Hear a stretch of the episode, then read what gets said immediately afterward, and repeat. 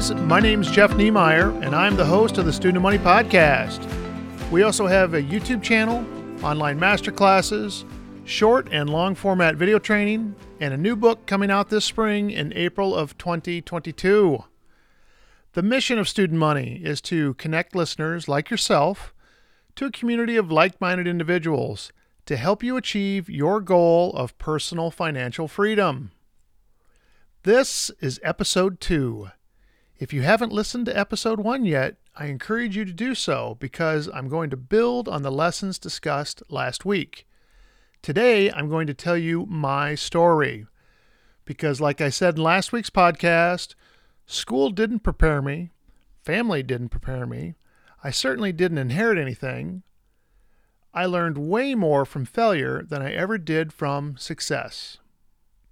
Believe me when I say, if I can do it, so can you. So let's get started.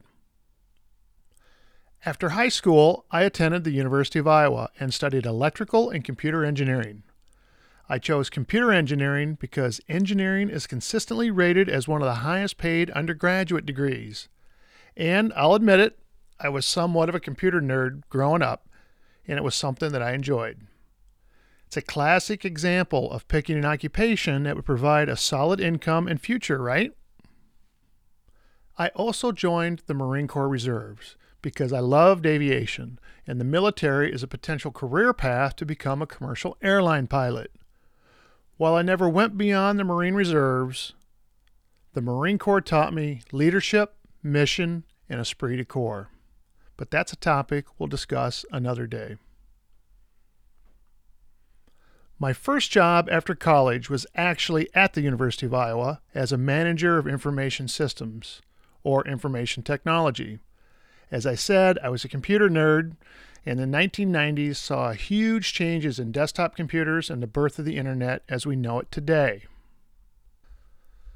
I left my university job after three years to make more money in corporate America, basically doubling my income, but a huge risk in benefits and job security.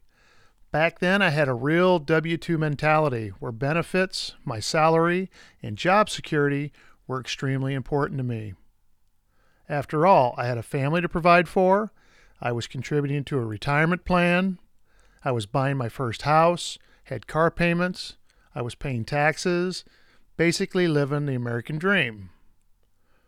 What I didn't know is that I'd officially joined the rat race. I was now a corporate IT contractor, providing technology services to multiple clients in multiple industries like manufacturing, healthcare, education, and the service industries. Every time I changed employers or gained a new Microsoft or Cisco certification, my salary went up. And every time my salary went up, my expenses went up. A nicer house, a newer car, more expensive liabilities, but there was something missing. There was a problem. And it was starting to get me into trouble. You see, I was quickly coming to the realization that I was just another employee whose job was to make money for the employer.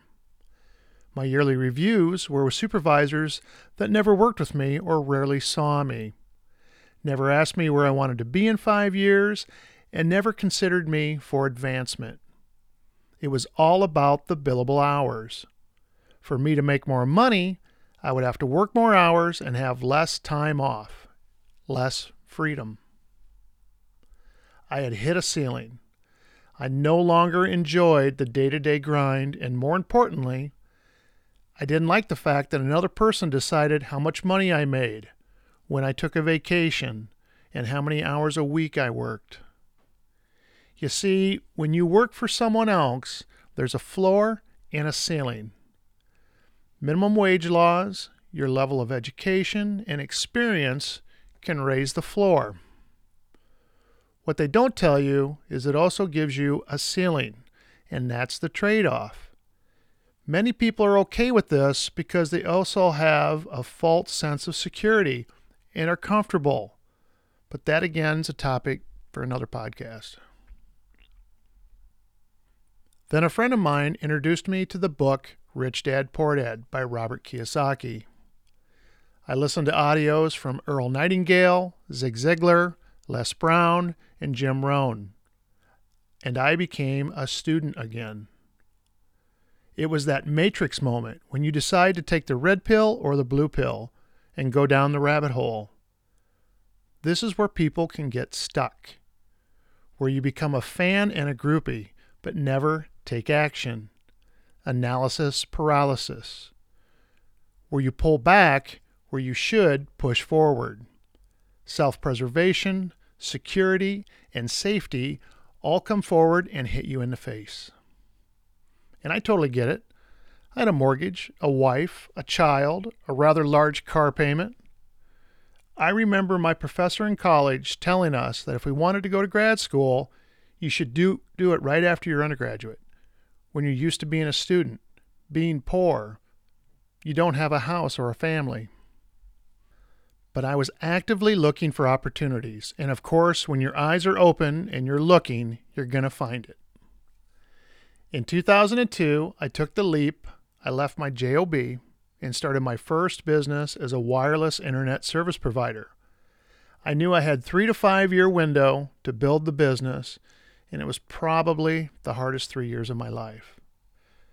There were days when I wanted to quit when the system goes down in the middle of an ice storm and you have to go out and climb a tower to get things up and running again on a Sunday night, when household bills come due, you need groceries, and I'm late picking up the kids at daycare because of the business.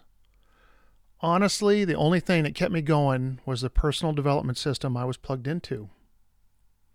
You have to have positive reinforcement to counteract the negative, or eventually the negative will win. I grew that business to over 200 subscribers, and in 2005, I sold it to a larger competitor backed by a venture capital firm. My first experience with venture capital, accounting, inventory, profit and loss statements, balance sheets, you name it.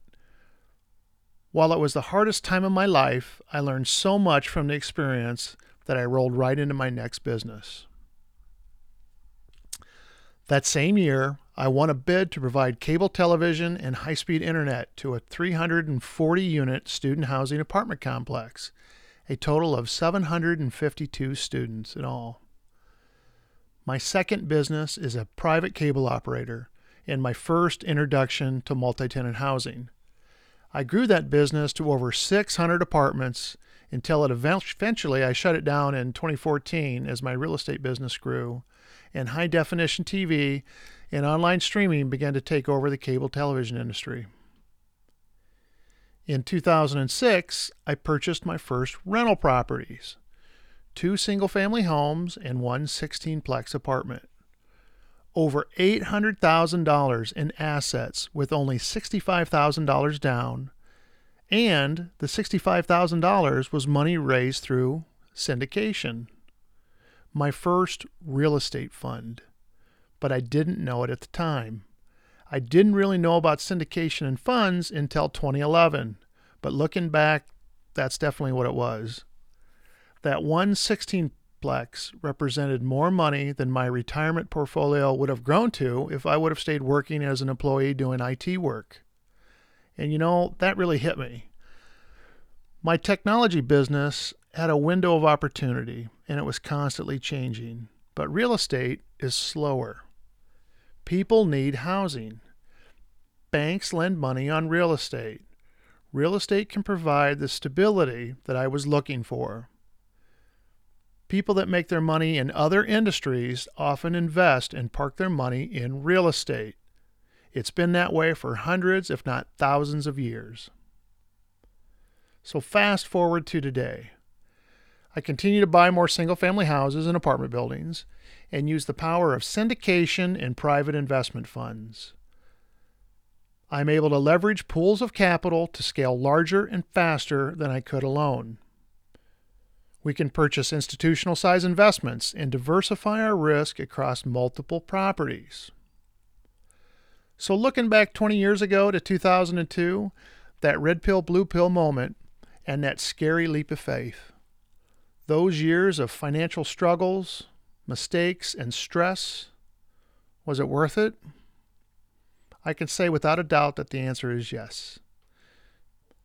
To get to where I'm at now required me to get out of my comfort zone, to constantly learn, get inspired, grow.